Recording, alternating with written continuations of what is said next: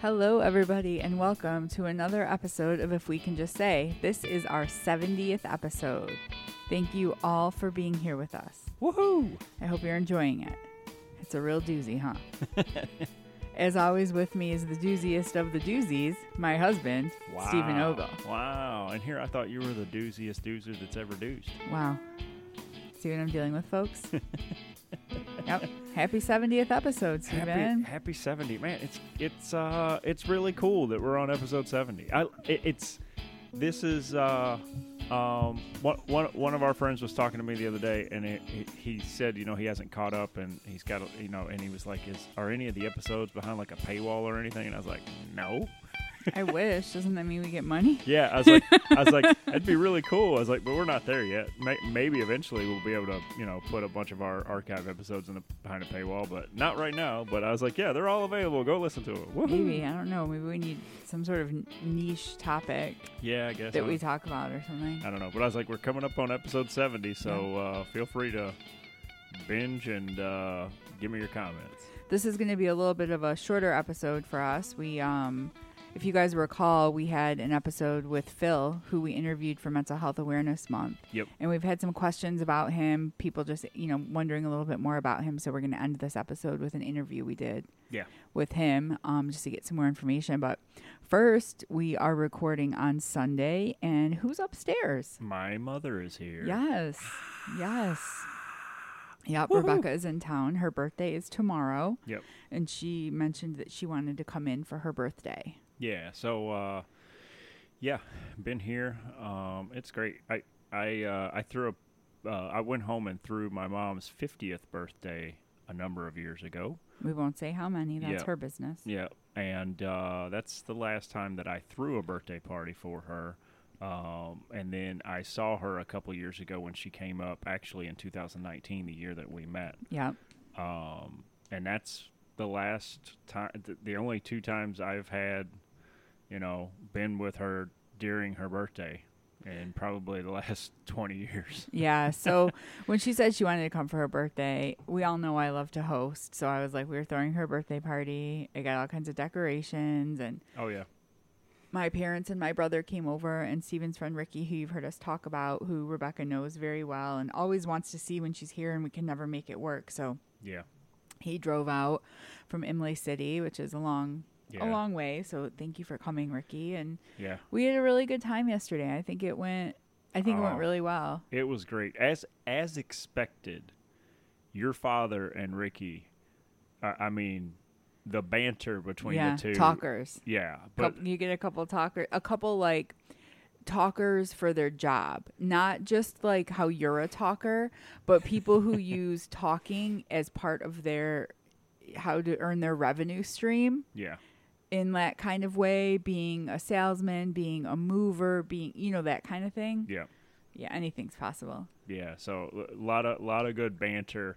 Uh, there was a couple times where your I went to say something and your mom said it instead, and Ricky was like, "Whoa!" like, Yes. yeah, that's my spirit animal. Yes, that was a bit of a doozy. oh my gosh, I Uh, love your mom so much. She's yeah. she's great. I love your dad too, but man, your mom and I so your mom and I are on the same wave wavelength so many times. It's insane. It's crazy. I'm like that as well with my mom. My mom and I went shopping on Wednesday before Rebecca got in. Um, she had got. She's like, I didn't know what to get you for your birthday, so I got you a TJ Maxx gift card because then I figured we can go to TJ Maxx. so you know, I had it for about two days before her and I were like, um, let's go to TJ Maxx, and we went to TJ Maxx after work um on Wednesday and just tore it up. yeah, if i- i- if you remember the phrase when you were a kid, burning a hole in your pocket. Yes. Woo. I was a Maxinista, and I always have to get stuff for Soph because Wait a you- second, you were what? A Maxinista. TJ Maxx, Maxinista. You never heard that? Never heard of Oh that. my gosh. Well, you're married to a Maxinista. Oof, And boy. your spirit animal is one as well. I didn't know what I was signing up for. Yeah. So I have, you know, if you're a pet parent, I, we have a super chewer, as they would call her. Yes. Sophie is a super chewer. So, like, every toy that she gets, like, I'll go to Target and I'll see, like, a cute toy and it's fifteen ninety nine, And I'm like, absolutely not. It's going to be gone in a second. I don't care how indestructible you say it is. It's Oh, going to yes. be gone. She'll destroy. So I go to TJ Maxx and they've got some toys on clearance or anything that's under like six ninety nine and under. I'll get her, and I'll get her a lot of treats there too because they do have a lot of like overstock stuff um, you know, that you would see in a different store. Yeah. And I like to get made in America treats. So I get, you know, I can get a lot of stuff like that too. So I got to stock up on that. And then I got to stock up on K cups. And then I got to get whatever I want to get myself from my birthday. so, Yeah. Yeah. And then um, I know we're going to go shopping with your mom tomorrow. Yeah, that's the plan. Yeah. Um, Or at least I am. Yeah. Uh, yeah. so She's we'll a see. shopper. We're all We'll- shoppers. Yeah. There, My mom, me, Rebecca, like I'm an online shopper. I don't like really. I'm an s- online shopper too. I don't really like interacting with people. Um, I know. I know that may be shocking for some of you that know me. Oh yeah. Um, I'm floored over here. My jaw is just what? um, the other problem is, is that I'll go into a store and I'll pick up a bunch of things and then I'll talk myself out of them and set them back down and leave with nothing. So I don't like doing that either. Well, you took your mom and I, so she got in Thursday, Yeah. and we were going to go to this antique mall place shopping, and we went after work. And literally, as we're pulling into the lot, she says, "Is it open? Stores like this usually are closed at the end of the day by me." And I'm like, "I never even thought of that." And as we pull up, it is closed, so Yeah. we're going to have to either go back today or tomorrow. But I had to stop at Target on the way home, and you're like, I'm not going in. So like Rebecca's like, oh, is he just gonna sit in the car? I'm like, yeah, he's fine. You can browse whatever you want in here. like if Yep. there's something you want to look at, he'll sit in the car. It's better than him coming in with me. When you come in with me, you just go to the electronics section and stand there for however long it takes me to go in the store. Yeah, and I did that what three days ago. So I had. th- Yeah. there's nothing going to be new at this other Target. Yeah, i- In well, the you electronics never section. know, and No. Mm-hmm. that's the thing. No, not in the electronics section. It wasn't going to be any different. And I was like, nah, I'll pass. I'll stay out here. I haven't browsed the clothes in Target in a while though. It's Mm. always disappointing lately. yeah, I just I stayed outside and uh, I found I found some stuff for one of our other segments later involving the writer strike, but we'll talk about that. oh, later. while you were in the car. Yeah. But yeah, it's been fun having your mom. Um, I I can't believe it's already Sunday. Yeah, I love But- I love having my mom. We worked She's on great. Friday, but we um we just kind of hung out as well and Yeah, sat in the backyard a bit and got the yard ready because we did the barbecue for the birthday yesterday. So Yeah. and I'm so neurotic. Like I was having the barbecue start at two. I don't like not being ready. Like if I have the barbecue at two, when you get here at two, we are raring to go. Like so we were probably ready for everything by like noon and we're sitting there and Steven's like, I could have slept in this morning. Like what and I'm like, I don't like to rush. I like to be able to she is horrible with time and understanding time. So let me explain to you folks when we were actually ready. We were actually ready at about 10:50 for anyone else to arrive. almost just spit my coffee out. 10:50. We were ready and raring to go as she said. Um, and I was thinking to myself, I could have slept for another hour. I just it's the Mildred in me. Mildred is my grandmother, Whew. the mother of Karen, who is my mother. so that's twofold. In in me, Oof. I don't know what to do. But I'll tell you, was everything not ready and looking fabs? Yeah. Yeah, that's great. There was no energy behind that. Yeah. Yeah. Yeah, it was great. that was great. I was just thinking that also uh, shout out to your mom and my mom. They both cleaned the kitchen once again. Uh, Yeah. like that's Your mom too? I thought Yeah. she was I, Yeah, our moms were both in the I in the didn't kitchen. see your mom cuz she was actually like enjoying her party. yeah. Well, my mom washed. I was, I'm always like, "Mom, Oh, you know what? No, there was a time where it was just her and I, Ricky, and Yeah. and uh, My mom was in, the, and it's like, "Where's Karen? Oh, Yeah. washing dishes. Yeah. She looks like a, just a continuous prune. and then your your dad disappeared for like what, like two hours or Not something. Uh, even that long. It was like an hour or something. He was passed out on the couch. I'm glad. I that's what I love about hosting. I love people being comfortable in my house. I love having enough food and drink and stuff for everybody.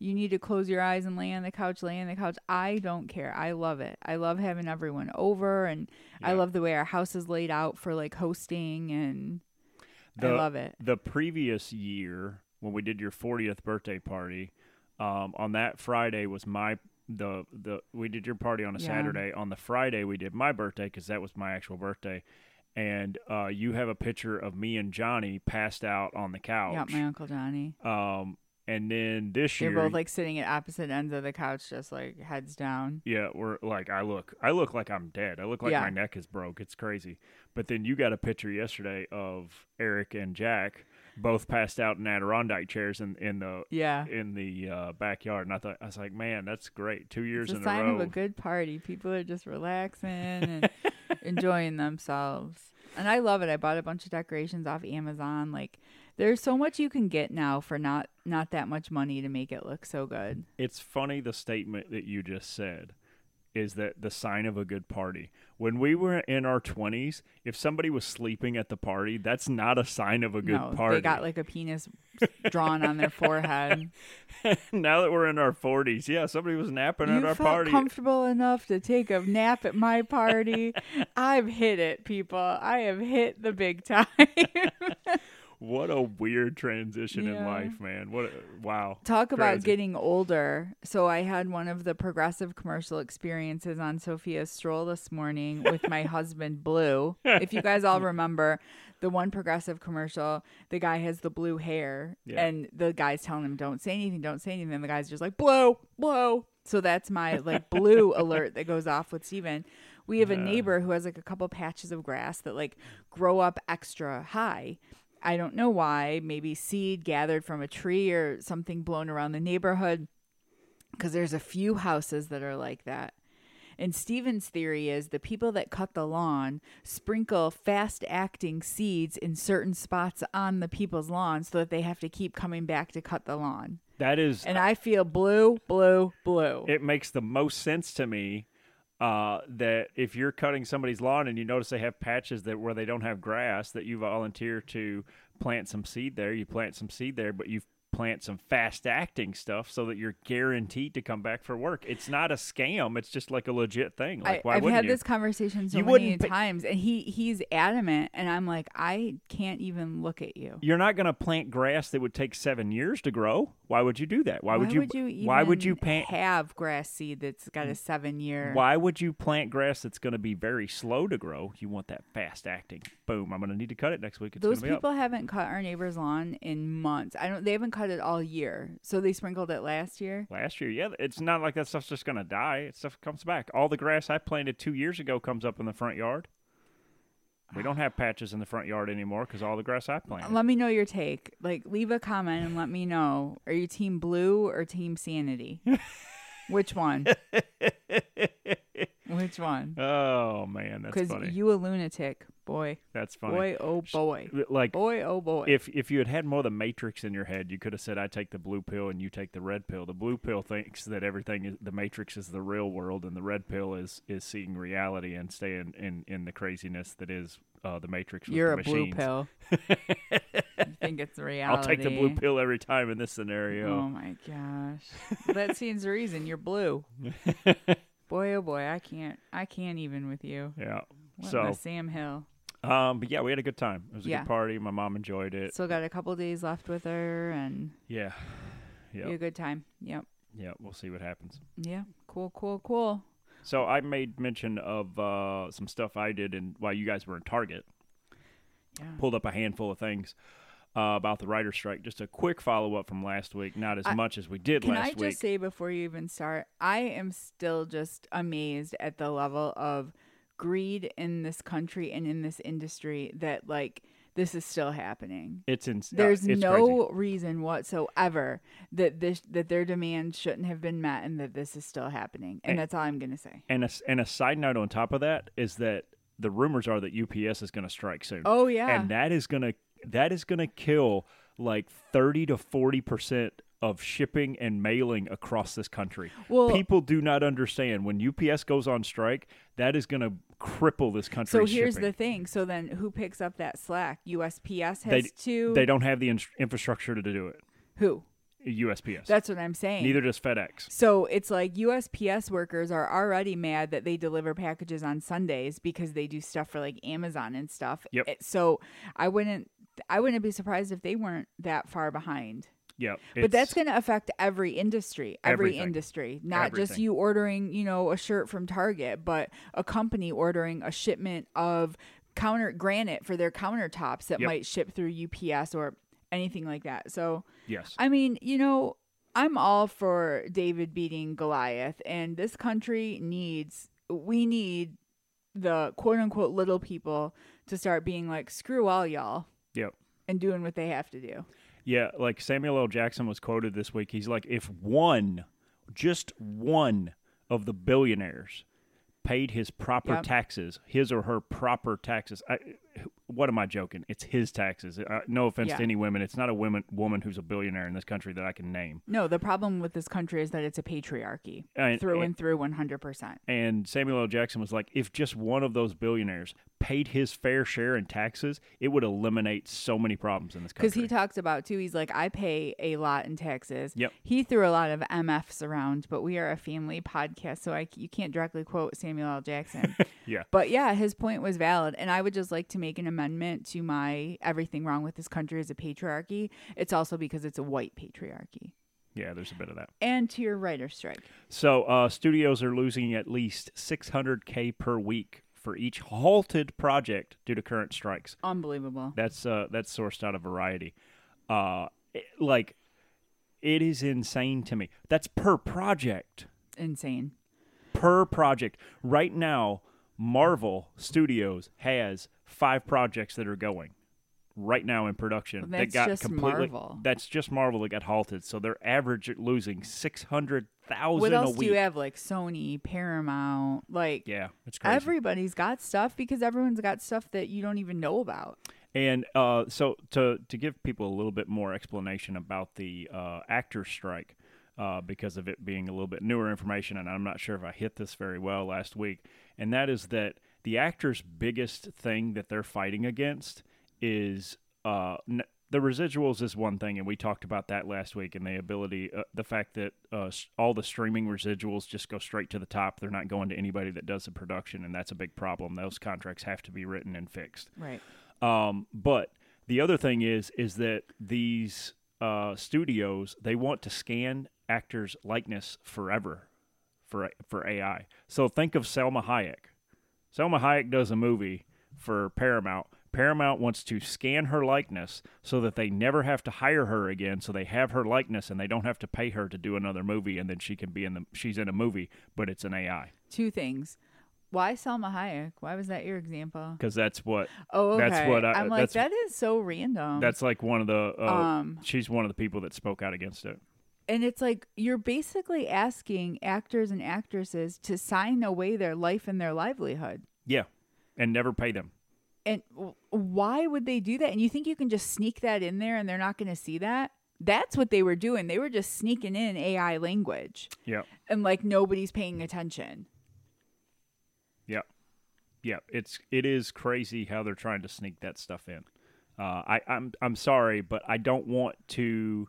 I don't want to see, um, a Selma Hayek movie thirty years from now where she looks like she does right now. It's yeah, not and realistic. talk about the beauty standards in this country and the idea of not aging and the idea of all of of, of per, quote unquote perfection and all that is is creating more complex body image issues and that's a whole nother thing that we'll talk about after we've seen the Barbie movie. and uh, we we will talk about that as well. But uh, since we're on the topic of Selma Hayek, Hayek, she's gotten prettier as she's gotten older. So in thirty years, I'd rather see what she looks like in thirty years because Well, she's yeah. st- still probably going to look She's amazing. still going to be gorgeous. Yeah, like so. Why As are most people and most actresses. We just watched look at Ro- look at Robert Downey Jr. That dude is killing it right Yeah. now. He looks amazing. We at just his watched age. that movie Lou that we talked about with Allison Janney. Yeah. And she's older and I thought she was gorgeous in that movie and she was playing like a, a mountain woman. Yeah. And I still was like she looks amazing. Yeah, she was Like killing I it. hope I can look half as good as Allison Janney. Yeah, she was she was killing it in that movie. It was So, great. yeah. Uh, but yeah, so that's that's the big thing this week. Uh, there's there's not a lot that has changed. There's Comic Con that is going on. I mentioned that last week Yeah. and how the actors and writers aren't showing up for that. Um, I did see that Jamie Lee Curtis was there, but she was there promoting her new graphic novel called Mother Nature, Yeah.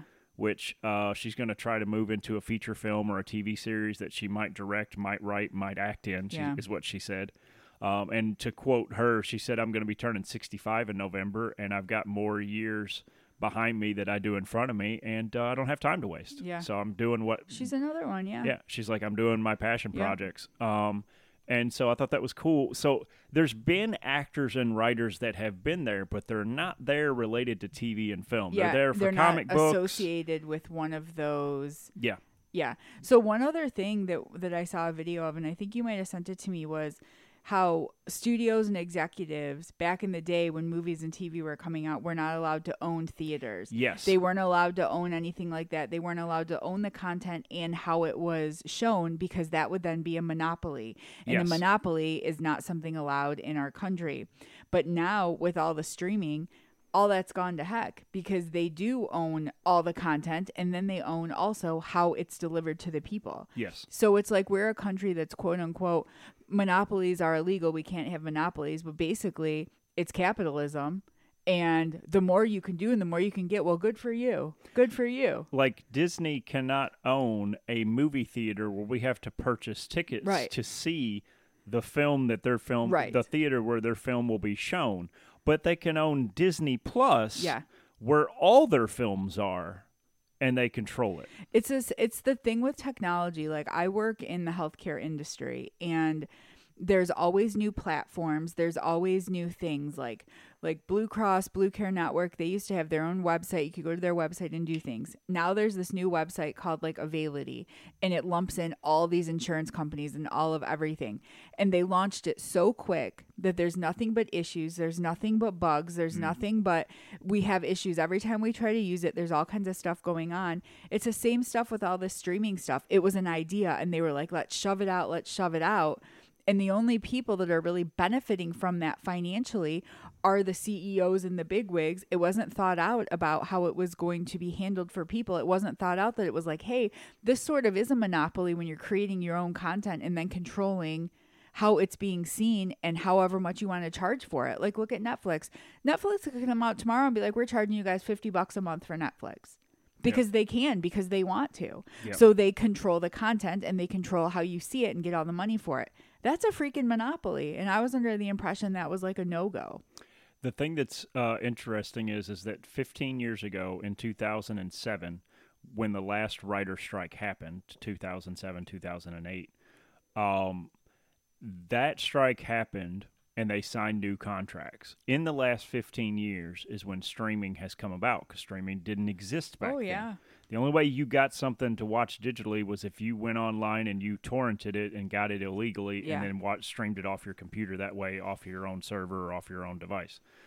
Um, that is how that worked. So in the last 15 years, streaming has come about. Well, that, that was not part of their contracts at all because it Yeah. didn't exist. So during the last 15 years, ha- as streaming has come about, that's why that money has never gone to the actors, writers, producers, grips, uh, lighting.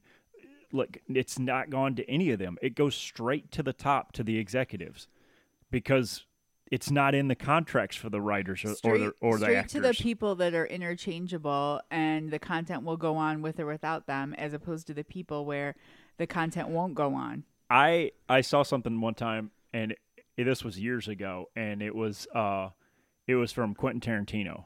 He was he was talking about how um that uh people don't people go see a superhero movie like Iron Man for Iron Man.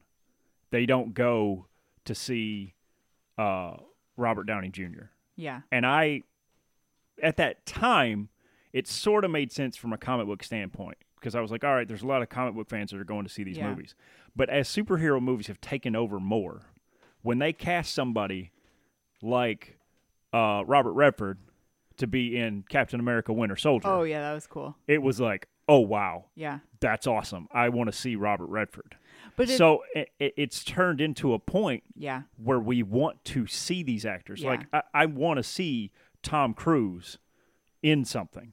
I want to see Robert Downey Jr. in Oppenheimer because Oh, I, I got- I like get Robert what you're Downey Jr. saying. I Yeah. want to see Cillian Murphy as Oppenheimer. yeah I'm not going for Oppenheimer. Yeah. I'm going to see those actors. And my point is is that while Quentin Tarantino was on about something, there's one thing that has stayed consistent. We're not going because of the executives. no never We don't care about them. they're not the ones making casting decisions all they're Nope. doing is scrooge mcducking into their gold coins Yeah. We don't care about them. We go to see the actors and the right what the writers have written. yeah And that's why they deserve to get some of that money. And that, yeah, I think that's a, a good end to that segment. And that is why we support SAG, we support WGA, and we We're rooting for you guys. Yeah, well, I we hope that they get everything they're asking for and more because some of them are working three jobs to pay for their kids And- to go to school, and they deserve to get what they're what they. and I would what like they- to say that we made. also support UPS.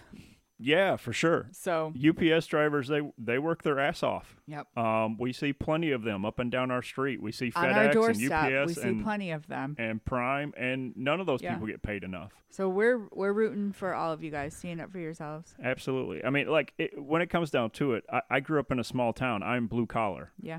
Oh, Uh, me too. and and I I, I support blue collar workers. Yep. you for know, sure. my dad was a blue collar worker. Your dad's a blue collar Yep. worker.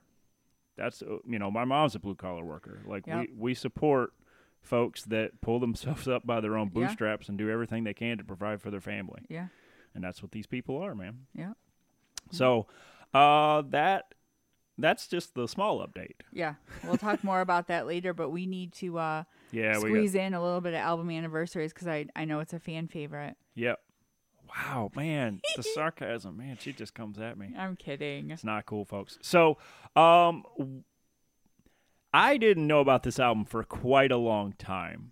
Okay. It is because of the movie Avengers Infinity War that I discovered the song by the Spinners, Oh Lord. The Rubber Band Man. Y'all you guys remember he was a you guys have heard about this before. He was obsessed with this movie when we were like dating in our wedding. Uh, so, when the Guardians. Obsessed with this song. I mean. When the Guardians of the Galaxy show up in Avengers Infinity War the very first time, this song is playing and they're singing it and it is absolutely fantastic. It's cuz it's on it's on the stereo in their ship or whatever. Uh 'cause cuz Star-Lord has got uh you know, he's got old tunes from like the 70s. And you had never heard it. I had never I heard had it. heard it because I've always loved Rubber Band Man. My mom said if there is like a dumb song out there from like the 60s or 70s, you love it. 1976 Happiness is being with the Spinners came out I think with we have the vinyl. with the rubber band man yes we do i Yeah. found the vinyl for like 10 bucks and i was like yes like I, I i didn't it's a vinyl so i didn't bear hug it but i was like nobody's getting this one i'm he taking it Ah, loosely embraced it because he didn't want to crack it. i love it it is it is definitely top 10 uh favorite song of my entire life i've ever heard i Oh love my rubber band God. man i love everything about it uh it, it's fantastic i love it Excellent. um What's next? 1980 the year of my birth Ooh. acdc back in black black. Yeah, like uh, one of the most iconic, regret that. one of the most iconic radio guitar lines ever for Back in Black. Yeah. Oh, just dun, ch- dun, dun, dun. Oh, I miss music Da-na-na. like that. yeah, it doesn't exist. Oh, It doesn't exist anymore. and I doubled down. You doubled down. I That love was it. Uh, Surprising. I love it. Um, speaking of 80s, we got a uh, couple uh, from the 80s. Uh, from 1983 and 1984, Kill 'Em All, Ride the Lightning, Metallica.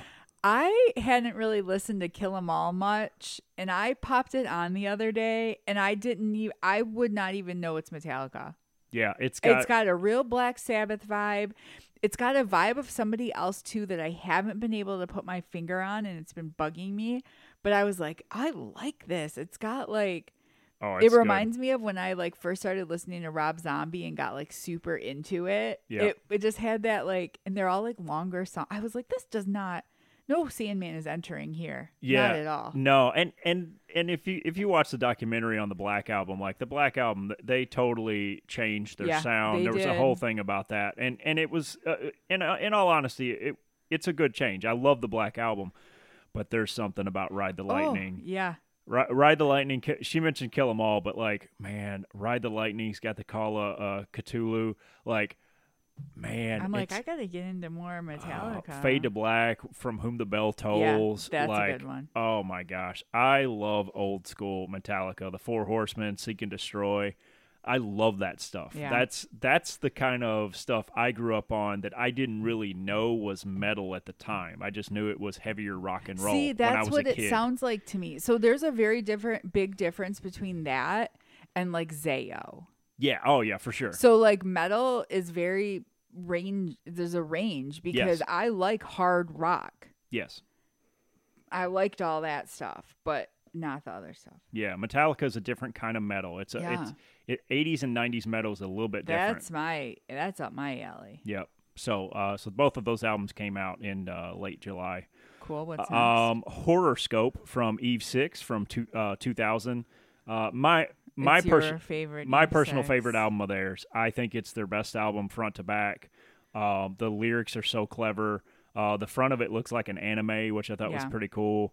Uh, but man, that that album has got banger after banger after banger. Like it's such a good album front to back. Like when I listen to that album, I turn it on. Like just from the guitar sound when it starts, I'm like, all right, right, get the party started. And then by Yeah, the time you the like album's that. over, I'm like, let's start it again. I don't think I personally have ever listened to that album, but I know it front to back. yeah, uh, it's probably because of me. It's 100% because of you. I I, love- thought that I- was obvious. I I love Eve Six, man. Eve Six, Eve Six. I discovered after they Your stopped. heart in a blender. I, I I discovered them. In, so this album came out in 2000. I didn't discover them until like 2003.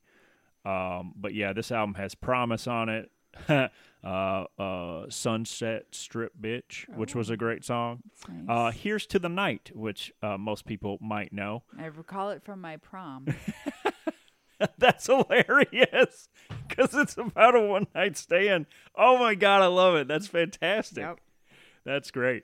Um, uh, my favorite song. I on don't that- think schools knew that. probably not. Yeah, if you just you just gotta pay Yeah. attention.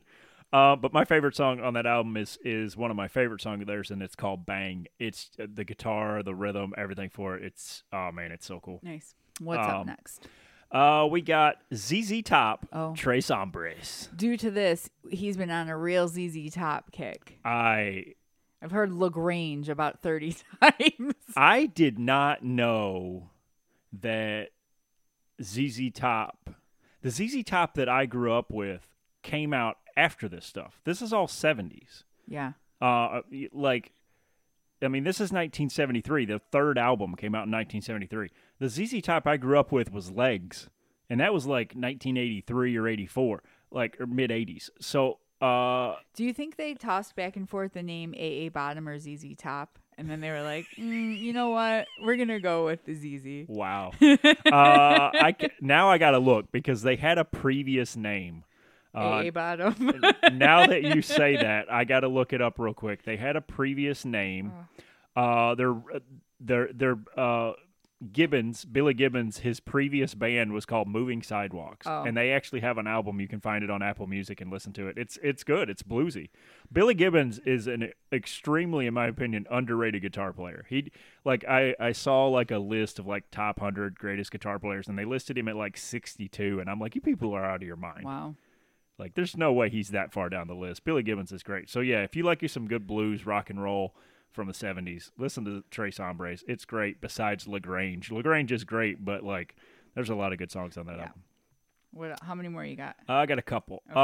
Um, so we got uh the Awesome Mix Volume One from Guardians of the Galaxy. Awesome. Yeah, we've talked about this album many times because Yeah. this was like our Yeah, our this- album as a couple or something. And Yeah. we fooled around and fell in love. Our song is on here, and yeah. So that's so we love Guardian soundtrack. Yeah, that's kind of besides Kip Moore. That like that album was kind of where we started really blending together and figuring out what we liked together as music, which Yes. was really cool. Yes, it was. Um, one of my uh, favorite Linkin Park albums, 2002 Reanimation. Nice. Um, I I know that a lot of people didn't like it because they had their friends come in and help remix Hybrid Theory, and there were so Yeah. many people that loved Hybrid Theory. But Reanimation for me is what got me into Linkin Park because of Well, the hip hop. I feel like it's not like they were taking hybrid theory away from you. No. They were just doing something different with it. You still could listen to regular hybrid theory. Yeah, and they have you know like Jonathan Davis on there from Corn. Yeah. um, I liked corn. They have the lead singer of. Uh, oh my gosh, is it uh, is it the lead singer of Stained that's on there? I can't remember. I don't know. Um, they have a couple of different hip hop artists that come on there. It, it's it's great. Like Yeah. it is a great uh, side B partner to Hybrid Theory. yeah. I really enjoy it a lot. I like listening to the like the hybrid ver- theory version of like in the end, and then putting the reanimation version behind it and listening to them back to back. I like doing that kind of thing. It's very cool. Um, all right, two left. Okay. Uh, Junior Brown mixed bag He is a from mixed 2000 bag. and, Uh, from 2001. Mixed bag of what? I don't know. Um, he the first song on the album is called Guitar Man, and it is his story. I highly recommend listening to it. It is fantastic. It's a blues driving song, man, and it's great. It's his story about how he got into music. It's very cool. Cool.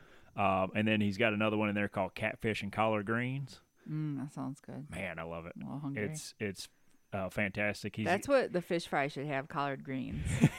he does some clever writing. Uh, he's got one called KGB, Mm-hmm. and it's not. KGB, KGB. Yeah, and Oh it's, my God, that's it, isn't it? it is, God. and it's and, and it's Uh. this girl. She's her name is B B E A, and she's KG. KG. Yeah. KGB. but he but he likens it to being a KGB agent as well. I, man, he has does got have some clever great wordplay. He's got some r- great Yeah. writing, and I'm telling you, if Tay's listening right now, he's laughing his ass Oh off my because it's one of the gosh. best songs that, that Ginger Brown ever wrote. I, it just is. It's Another person I've never listened to of my own volition in my whole life. it's right up there as you mentioned last week with Joe the singing janitor. Yes. It's right up there in that kind of. Yeah. Oh man, it's great. Lifeguard Larry. Yep. Uh, and then And the last, last- the, the last one is actually one I missed from last week, and I felt remiss about missing it because it is it is something that I know Jess would like a lot, and that is the first album. It's 20 years old. Three Days Grace. Oh yeah, yeah, Man, what an album! yeah. Three Days Grace fan. I've been I've been listening to that album and their second album a lot lately. Uh, I forgot how good that album Yep. is. The you know I hate everything about you was a good song, but like there's burn is on there, let you down, drown, like so many Yeah. good songs that that were on the radio. They had like four or five Oh yeah, like for hits sure. off They this did. album. Yep, they did. Um, Cool. yeah, so that's uh, that's it for the album anniversaries right. this week. I, I feel like I tried to get enough gen- genres that are different from one another. And Um, you seem to always have a Junior Brown album somehow. so that's neat. Junior Brown or Sufjan Stevens or something you can't Okay, well, something you can't stand. I think it's time to throw it to the Phil interview. Thank you so much for being here with us again, Phil. We had such a great time talking to you before. We thank you for doing that interview. And we did have a lot of people asking questions about you. So I thought, let's just have him on again. yeah, why Let's- not? I mean, yeah. let's find out about this this guy with an accent. Yeah. like where where Give the- where are you from? Yeah. well, I suppose the accent betrays where I'm from. Mm, yes, yes. I was raised in County Tipperary in Ireland. Nice. Uh, It's a place called Holy Cross. Okay. Okay. Um, and Holy Cross is so called because our parish church in Holy Cross was built in 1170. Okay. Wow. Uh, that's a while back. Yeah. A little bit. Uh, And rumors that I was baptized there in 1170 is Oh. totally out of the question. You look you look great. Yeah. I mean, wow. yeah, 1170. And it's called Holy, it's an, it's, uh, an old Cistercian abbey. Okay. uh, and you can look it up on the internet. I go to mass there every Sunday now with the technology Yeah. because w- we can pick it up. That's so cool. Like we talked before in the other interview about pros and cons of technology, but like this is a cool one. this is, Yeah. a I I you know, I was at mass there today Okay. in Holy Cross on my phone, and uh, my first cousin's wife was distributing communion. Okay. I mean, I recognize her in the Yeah. in Wow. the is just quite something. That's and when cool. they pray for people that are sick or Yeah. have passed, and so I usually know who they are. That's so cool. Man. Uh, it was called Holy Cross because there is a relic of the cross that Jesus died on Oh, okay. uh, enshrined there, and people travel from all over the world uh, to pilgrimage to Holy Cross. And That's so awesome. So you were born there. How long did you live there? I lived there till I was essentially 24. Okay. Um, I went to Holy Cross School, uh, National School, we would call it, would be like our elementary school, Okay. and then Thorough CBS, Christian Okay. Brothers School, analogous to uh, Brother Rice that we have here Okay. in, in the uh, Detroit area. Okay. uh, went on there, then on to college Okay. and um, studied for the priesthood. Oh, And um, interesting twist. yeah, it was an interesting twist. Yeah. And um, so then I was ordained um, uh, in uh, 1973. Okay. Um and then my first assignment then was to um, a graduate degree at the University of Notre Dame. Okay. So I don't even know Oh, wow. this. Like Yeah. this w- this is interesting for me. I've known you for since 2007 and I didn't know all of this. So that's how you ended up here. Right. Wow. Okay, so you you were a priest when you landed. In the U.S. Okay. Yeah. That's fantastic. You went to Notre Dame. Yeah. He's a And big Notre Dame. I knew he was, but I Oh, didn't yeah. know why. That's awesome. yeah. So, and then I came back here, and I, I was teaching at Madonna College in Livonia. Okay. It was As, Mad- Mad- as a, and you were a priest. yes, And how? Wait, so we missed something here. You came from Ireland to Notre Dame. Yeah, and back then you, here. ca- And then you came. What brought you here? well, because the organization that I belong to have uh, parishes here in the Detroit area. Okay. And as a priest like that, you're kind of sent where you're needed. You're sent right? here to okay. yeah, yeah, Okay. th- yeah, because I belong to a, a society. Okay. You know, we have we have missions in Africa, Tanzania, Kenya, and so Okay. on. We have missions in Argentina. and you've been to Africa. Oh, I've been to Africa. Yeah. Yeah. But I've been to Africa in a different capacity. Yeah. Yeah. yeah. Um, that, that was as a professor, Yeah. you know. True. Um, so, and so then, then from Madonna College, um, uh, I was teaching there for five or six years, uh, during which I did a doctorate at Wayne State. Okay. Okay. And uh, then after that, I did postdoctoral at Harvard Okay. and then came back here, um, uh, left the active ministry, uh, and uh, moved to Berkeley, Okay. Michigan. And uh, I've been in Berkeley, Michigan since actually 1980. Wow. That's 43 years. That's wild. That's a big decision to leave the ministry. yes, it is. That's my Yeah. entire life. I was born in '80. You- There you go. So you There spent- Yeah. Bill had a Wow. whole life before you came around, buddy. Wow, but like you've spent my whole life in Berkeley. Yes. Wow, that's. I mean, Yeah. that's cool. Yeah, great little town, you Yeah. know, Berkeley. Yeah. yeah. So you got your doctorate at Wayne State. You Yeah. said. What was your doctorate in? Counseling. Okay. And what made you jump? I don't. I don't know if "jump's" the right word. What made, what made you jump from priesthood to counseling? Because I know being being grown up in the church and stuff that there is some commonalities there. So what brought that about? Well, and that's r- that's exactly it. Uh, the commonalities of service to people, Yeah. and much of priestly ministry is also kind of counseling and um, guiding Yeah. people in a variety of ways. Yeah.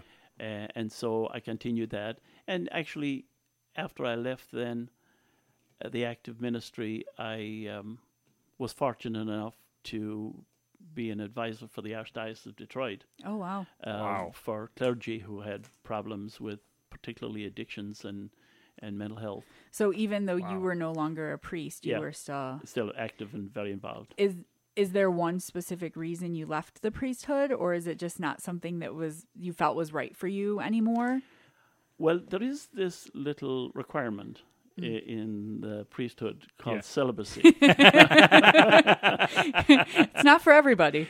Apparently, it's not for Okay, everybody, and I was okay. one of the people for whom it was not. I you know I That's often fair, though. feel um I oft- I often feel it's a bit of a disservice to have those kind of regulations on on priests and things like that because I feel like it um I don't know I feel like it's harder for them to give full understanding and comfort and help to people by having certain parts of their life shut off from their own want of having them be shut off you know what I mean like Well, yeah, it, it does create some limitations. yeah And uh, so, in my case, then I, I moved on into the counseling side, yeah began teaching uh, at the univer- at Oakland University and um, and clinical practice. I think it's great though that you were still doing stuff at the archdiocese because you were getting everything, sort of like the best of both worlds.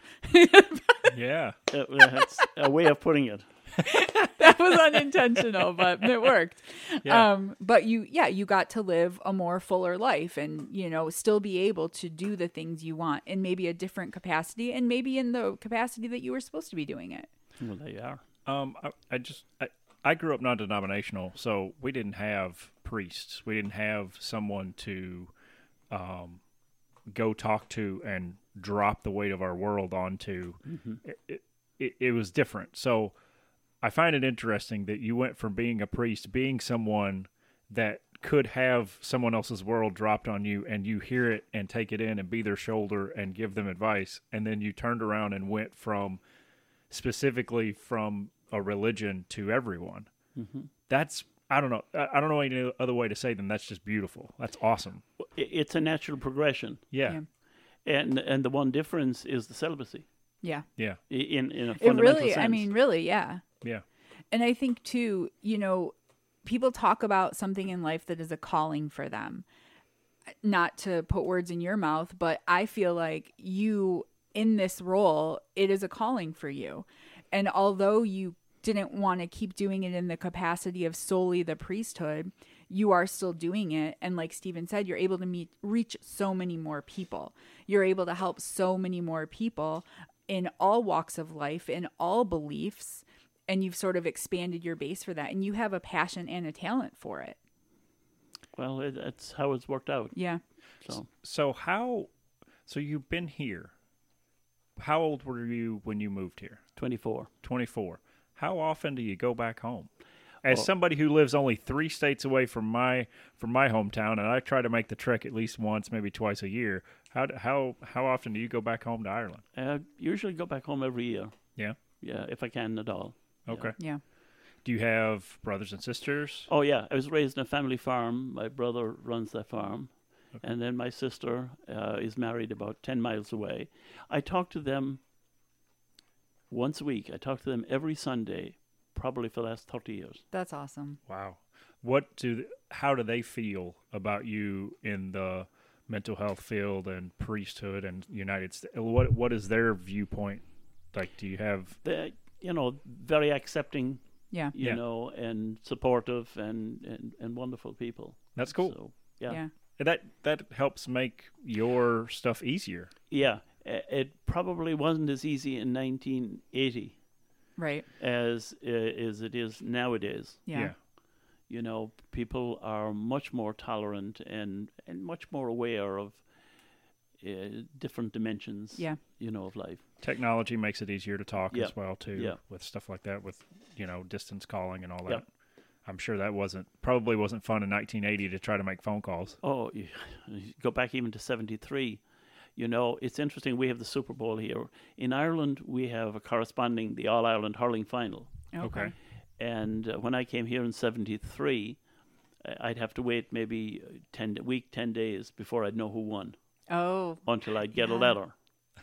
Oh wow. And it's so crazy. It's so crazy, but people nowadays don't understand that. Now I can be in my basement and watch the game live. yeah. Nowadays, Yeah. that's cool. you know, I can watch all these games live.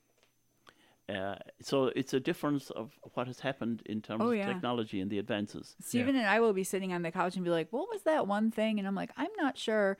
And I'm thinking, "Well, I'm just going to Google it and get the answer in a second. Back in you know a few yeah. years ago, I just wouldn't know what the answer was.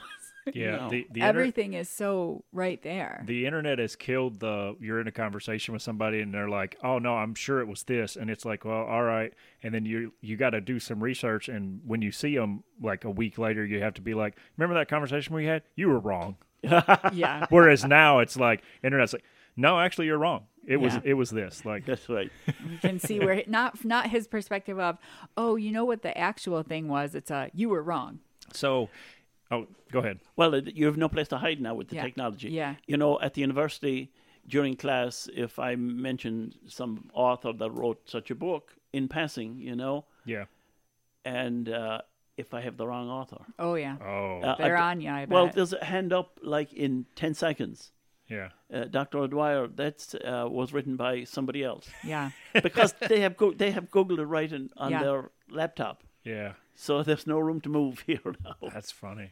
So you mentioned uh, priesthood being uh, uh, having celibacy and that not working out for you. So uh, how did it work out for you not having celibacy? It worked out fine. Um, my son, uh, Tim, is um, in California. Now he's married, and I have a beautiful granddaughter. she's adorable. She is adorable. She's sweet. That's cool. she's three years old Yeah. and the light of my life. How often do you get to see them or talk to them? Oh, I talk to him every few days. Yeah. On the um, phone. Again, it's your technology again. Yeah. Yeah. On the iPhone. And she wants to hold granddad. That's so cute. I hold granddad, which means she wants to hold the phone. That's cute. Oh, that's so cute, man. And then she takes her, takes the phone off to show me her room and her things. Aw. But she doesn't know how to turn the camera piece around. Ah, so the camera is on her face all the time, which is fine. Yeah. You know. And she's showing me this thing and that thing. I tell her how wonderful they all are. that's so cute. Uh, but actually, the ca- camera's on our own face. well even with your career in um, therapy you know if you you have the autonomy to take days off to go visit or if Yeah. you wanted to spend a chunk of time there with telehealth you could s- you could see patients in you know a private room while Yeah. you were there so are you able to see them more do you think you spend more time with them Well, I than you spend- might in other fields here Yeah. or, oh, absolutely. Yeah. Yeah. I spend more time with them. I, I try not to do the telehealth w- when I'm gone because, although while I could do that, yeah the issue is I want to spend the time with them. you want to be as present as possible present with as them. possible. yeah that So- makes sense So she dropped a hint off at something of other fields. You've done some other things besides therapy. Well, a, a- another form of public service, I suppose, Yeah. uh, is uh, elective office. Well, Yeah. even before that, um, my involvement, my first involvement in U.S. politics was 1980, okay the uh, presidential election in which Ted Kennedy ran against Jimmy Carter, if you remember, Mm-hmm. on the Democratic side. i've heard about it Jimmy Yeah. was the was the president at the time, and things were not going well. And Teddy Kennedy ran, and I was involved in his campaign. oh okay Uh, I joined the Berkeley Democratic Club in 1980, okay and by 1982 I was chairman of the club, okay Wow. uh, and that lasted for 26 years. Wow. Okay. I was chairman of the Berkeley Democratic Club for 26 years, and then, you know, that brings you into every election. yeah uh, and an avocation that I have was designing campaigns for candidates. that- okay. Uh, so we've done a lot of that over the years. And then, I don't know, around 2000 and 2004 or 5 or somewhere along there, I ran for city council Okay. in the city of Berkeley Yeah. and was elected. And uh, then in 2011, I ran for mayor and was elected mayor for the next six years. yeah I stayed, uh, remained on as mayor. i and knew then- you then i felt like you were just the mayor forever What's uh speak to that a little bit. What's what's that like? What's that involve? What do you what's your day to day being a mayor? Uh, well, you have to have a job that sustains your life, first of all. Yeah. Otherwise, you, you can't be the mayor of Berkeley. You, you can't live on $500 a year, Right. Yeah. Oddly enough. oddly enough. yeah. Uh, so it is a, a mayor council kind of, I mean, a city manager council kind of government where we hire a city manager to do the daily operations. Okay. Okay. The mayor and council then essentially directs the manager. Okay. in how the policies should go and what we should be doing and so on. So being mayor has been a gratifying experience. You have the opportunity, I, I always say, you have the opportunity from preventing bad things from happening uh, more than doing g- great things. Okay. Uh, it's important who is elected in your community, it makes a difference. I think so many people don't look at it that way. No. So many people don't vote in local elections. They don't vote in things like that and eh, some people just don't vote in general. I don't think Right. they understand how important it is to vote no matter what if you have the ability to try if you have the ability to affect some kind of change and you don't take it then you really have no business talking about anything after that. Well, the complaining has to stop. Uh, then. yeah. Yeah, if you didn't do anything to put the person in office or try Right. to stop them from Yeah. being in office, then what do you do? Like, Yeah, I, got I, nothing. you know, it's it's uh, so it's a great opportunity uh, to provide direction and leadership uh, for a community to bring the people together around a, a general cause. You know, Yeah. to advance and move the city forward in different ways, and you can only make incremental change. You, you're not going to make dramatic change. Yeah. We don't really need dramatic change. Right. We, What Yeah. we need is keep the show on the road and move us a little bit forward uh, as we go along year by year. I think that's hard for people to understand watching politics because they want drastic change and they don't Right. understand the incremental changes, good or bad, Yeah. that are happening every day. That's right. And it's not just all about 0 to 60. Right. You can't do that. It's eh, we're set up impossible to do that. right. That's exactly right. Yeah. And, and we're better off we can't do that, Right. as a matter Because of fact. it can go in either direction. That's right. my my dad would say, keep it between the ditches. Keep very good. Yeah. Yeah. Keep it between the ditches. Yeah. So that's been that has been a great chapter. And so in 2000, I think 17, then I decided not to run anymore, and Yeah. Dan Terbrecht became the mayor. Yeah.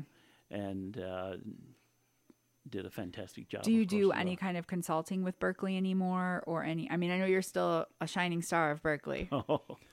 You're a celebrity. Oh, well, uh, y- you know, I, I, I'm grateful for the fact that, uh, you know, the council and the mayor frequently want to know what I think about things. Yeah. And um, You I mean, you you were a good mayor. You did a good job and you cared about the city and you still do. It doesn't that doesn't just shut off if if you're the kind of person that you are, it doesn't just shut off. Right. You know, you're exactly. So, so I'm I'm fairly involved, you know, in kind of helping shape policy and how things go, you know, w- without having an official role. yeah. you know. And and just the same, when I was mayor, I would listen to Mayor Marilyn Steffen, who was before me. Uh, I would give her a call and say, "What do you think?" Yeah. You know, being mayor is a little small island. There Yeah. are not too many oh, of them around. I'm sure, yeah. Yeah. And uh, who do you talk to? Right. You, invariably, talking to the person who was mayor before you is, Yeah. you know, is a big help. Yeah. Man, I, I never even thought about that. That's that's yeah, that's interesting for sure. I Yeah. never I never thought that you would be calling the person before. yeah. I don't know why I never thought Pres- that. presidents do that. yeah. Yeah. Yeah, well, uh, Presidents did that. the presidents did that. yeah, But yeah, I mean, I think at the end of the day, like your true vocation is really helping people, whether it's from the therapeutic lens, from the political lens. Um, yeah, I mean, and in mental health as well as substance abuse, which we didn't even touch on in the previous uh, interview, and is as big of an issue as mental health. But oh yeah. yeah. Do you do you do anything in that vein with the city or in any other capacity? No, but what I did what I did do is you know we're required to have continuing education credits Okay. all the time, as you Yeah. know, and um, I went to um, a a seminar on hoarding, Oh, okay. which is kind of a relatively new diagnosis, Yeah. uh, you know, and I found this speaker really amazing, and he's in the Detroit area, Okay. and so I organized to have him do a free presentation at the library in the city. Oh, really? Nice. Nice. so that people could come if they had family members or a family member or knew somebody who might need help Okay. with hoarding. And so the kind of the blending of public Yeah, service and the yeah. mental health. That's cool. there. Yeah. Yeah. And in fact, a lot of people did show up for that and uh, whatever they learned and hopefully were able to. I to wonder how buy. long like hoarding has been happening. I think it has a weird um thing in our society where it sort of busted on the scene from like reality shows, like Mm-hmm. hoarders and stuff, which I think gives it a really um what's the word I'm looking for? I don't know it. it Mm. it makes you watch it. It makes you take the person out of it and sort of m- mockery. Well, yeah, It- you and- become a voyeur of the, yes. the yeah. troubles of people. Yeah. uh, through those programs. But it does illustrate, uh, you know, a certain problem, a kind of an obsessive compulsive Yeah. characteristic that people have of keeping things, Mm-hmm. hoarding things, not being able to let go or part with them. They feel more secure, Yeah. safer, having things Yeah. around. Now, things that are of no value to anybody or anything, Right. but, you know, they feel comforted by them. Yeah. And so those programs are able to illustrate for the public what it really is like, Yeah. you know, to, to feel that. But so, i- but where it fits th- the city is this. Sometimes we have people whose homes are overrun Yeah. and they're fire hazards. Yeah. And then their next door neighbor, uh, their Yeah. house is threatened Yeah. should anything happen. Yeah. Also, there is the backyard hoarding. Yep. and so that becomes a haven for rodents. Yep. Yeah. And now the rodents don't know to stay in that backyard. Right. They're exactly. coming into yours. Yep. Yeah. And so, as a kind of a public service, I saw that as something Yeah. we, we could do to help That's people cool, who, are, who yeah. are struggling with these k- types of issues. Yep. So do you you've mentioned you know that the you helped the mayor after you because you got phone calls and stuff like that to ha- ask how you felt about things and you've you've done the same thing by calling before even now like do you do you s- sit on any councils or even unofficially a part of any councils where things are still affecting like your city and and whatnot in in any sort of i don't know political capacity i guess Well, i- usually in the area now of candidate selection, Mm, okay. okay like who will be running the next time or who might we want to recruit or try to get them to. I think y- all of your experience in all of your political and therapeutic fields will be very helpful in candidate selection and personality traits and seeing past that first layer of a person presenting themselves at who are they really do how do I really think they would affect change positively or negatively in the city. That's what you so have to you're think. sort of like a little secret walk little secret weapon. Well, I remember when when I was elected mayor, my city council seat then was vacant, and that seat then is is um, filled by an appointment by the city council. Okay. okay Well, I um, recruited the person to succeed me Yeah. and got the council to vote for that person, and that person is a card carrying Republican. Mm. So several people called me up saying, don't, don't you know he's a Republican? You know, you've been chairman of the Democratic Club for 26 years. Uh, why didn't you find a Democrat? Mhm. I said, You find me a better person than this person, and Yeah. we'll appoint him. And that's a humanity level. There you go. that's what I've First class. that's what I've said a lot about a lot of the political things that are going on, a lot of like a past president that we had. You've got to strip away all the things you think they might do. And at the end of the day, this human being from a humanity perspective, is that somebody you actually want having any kind of power? Yeah. That has to be our base because if we lose that as a society, we're done. Well, yeah. I know. So, anyway, th- so I learned from that, Yeah. you know, that it isn't about Democrat or Republican. Yeah. It's about the quality of the character. Yep. Yeah, you know, and the right person for Oh, the and, job. Yeah. and and and he proved it in spades as well. yeah. you That's know. great. that's cool admired by everybody. Yeah. Uh, That's cool. So making wise decisions like that, Yeah. I, I really see them as wise decisions, not political decisions. And you make the decision that is best for you and not go not what does everyone else want me to do? Right. Which it is more your humanness. What is the best thing here? What is the best thing? And you are someone that stands beside behind your decisions and not someone that, you know, will let people like erode them down to do Mm-hmm. what they want you to do. I, I always my operating principle always was what's Berk- best for Berkeley. Yeah. As it should be. Yeah. You know, that's how it should be. yeah i mean as a and that that's what helped you be so such a well respected member of the community a well respected mayor you know why everyone likes you because what you see is what you get with Oh. philip o'dwyer that's one of Yeah. the things i love about you that's one of the reasons we've had our relationship since 2007 when i met you because you are who you are and it doesn't change Right. in all of those years i have known you you are still the same man from the day i met you till now and that's one of the things that i love and respect most about you Well, thank you. you're welcome.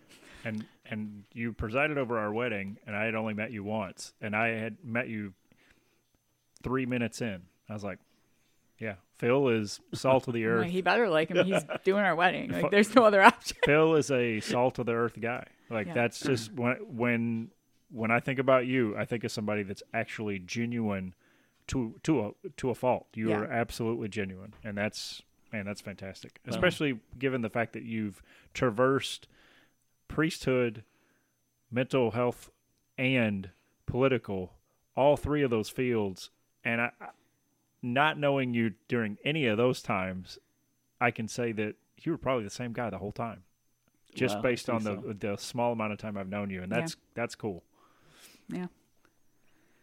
It's like it's a it's quite a tale. The tale of Phil. well, maybe we ought not be telling it too loudly.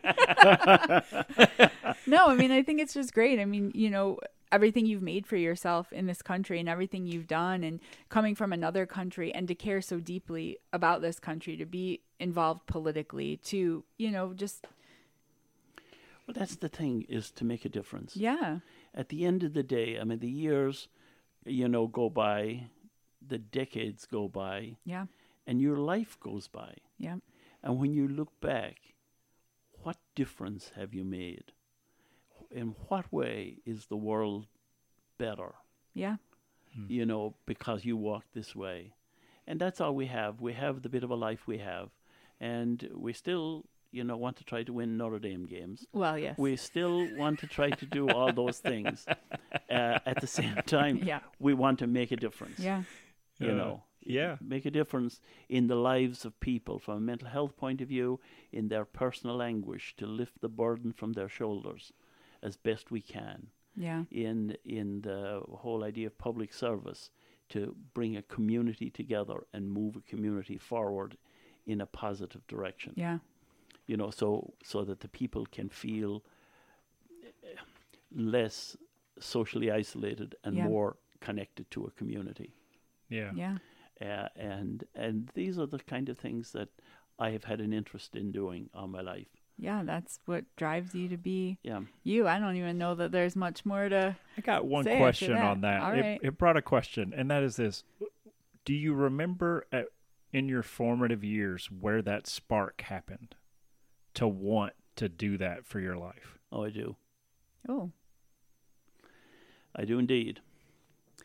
When John Kennedy said, Ask not what your country can do for you, but what you can do for your country, Wow! in Nice. his inaugural address, That's yeah. That's awesome. Wow. 1960. Wow! That and how old were you?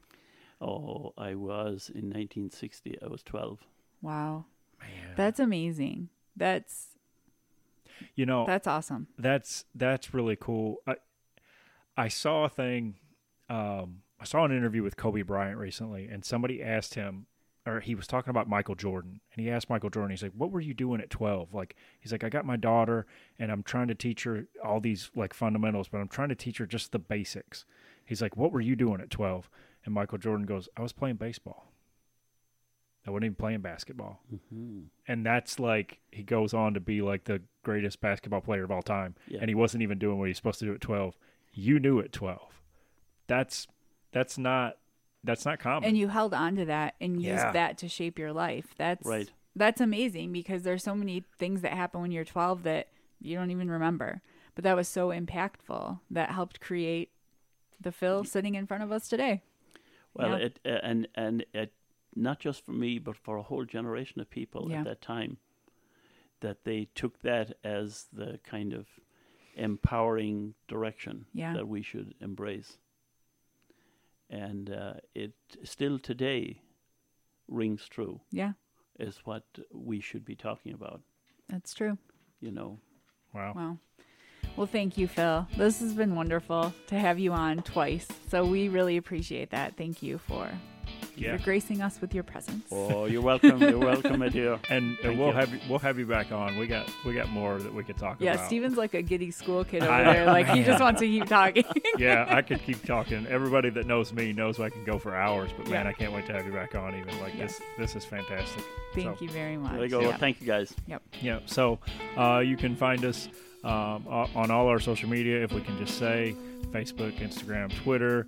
Uh, we have our WordPress as well. And then our email address is, uh, if we can just say, uh, 918 at gmail.com. Like, subscribe, share with your friends. Um, yeah, man. I mean, just uh, Keep listening. keep listening. I believe that's all we can say this week. Bye, y'all.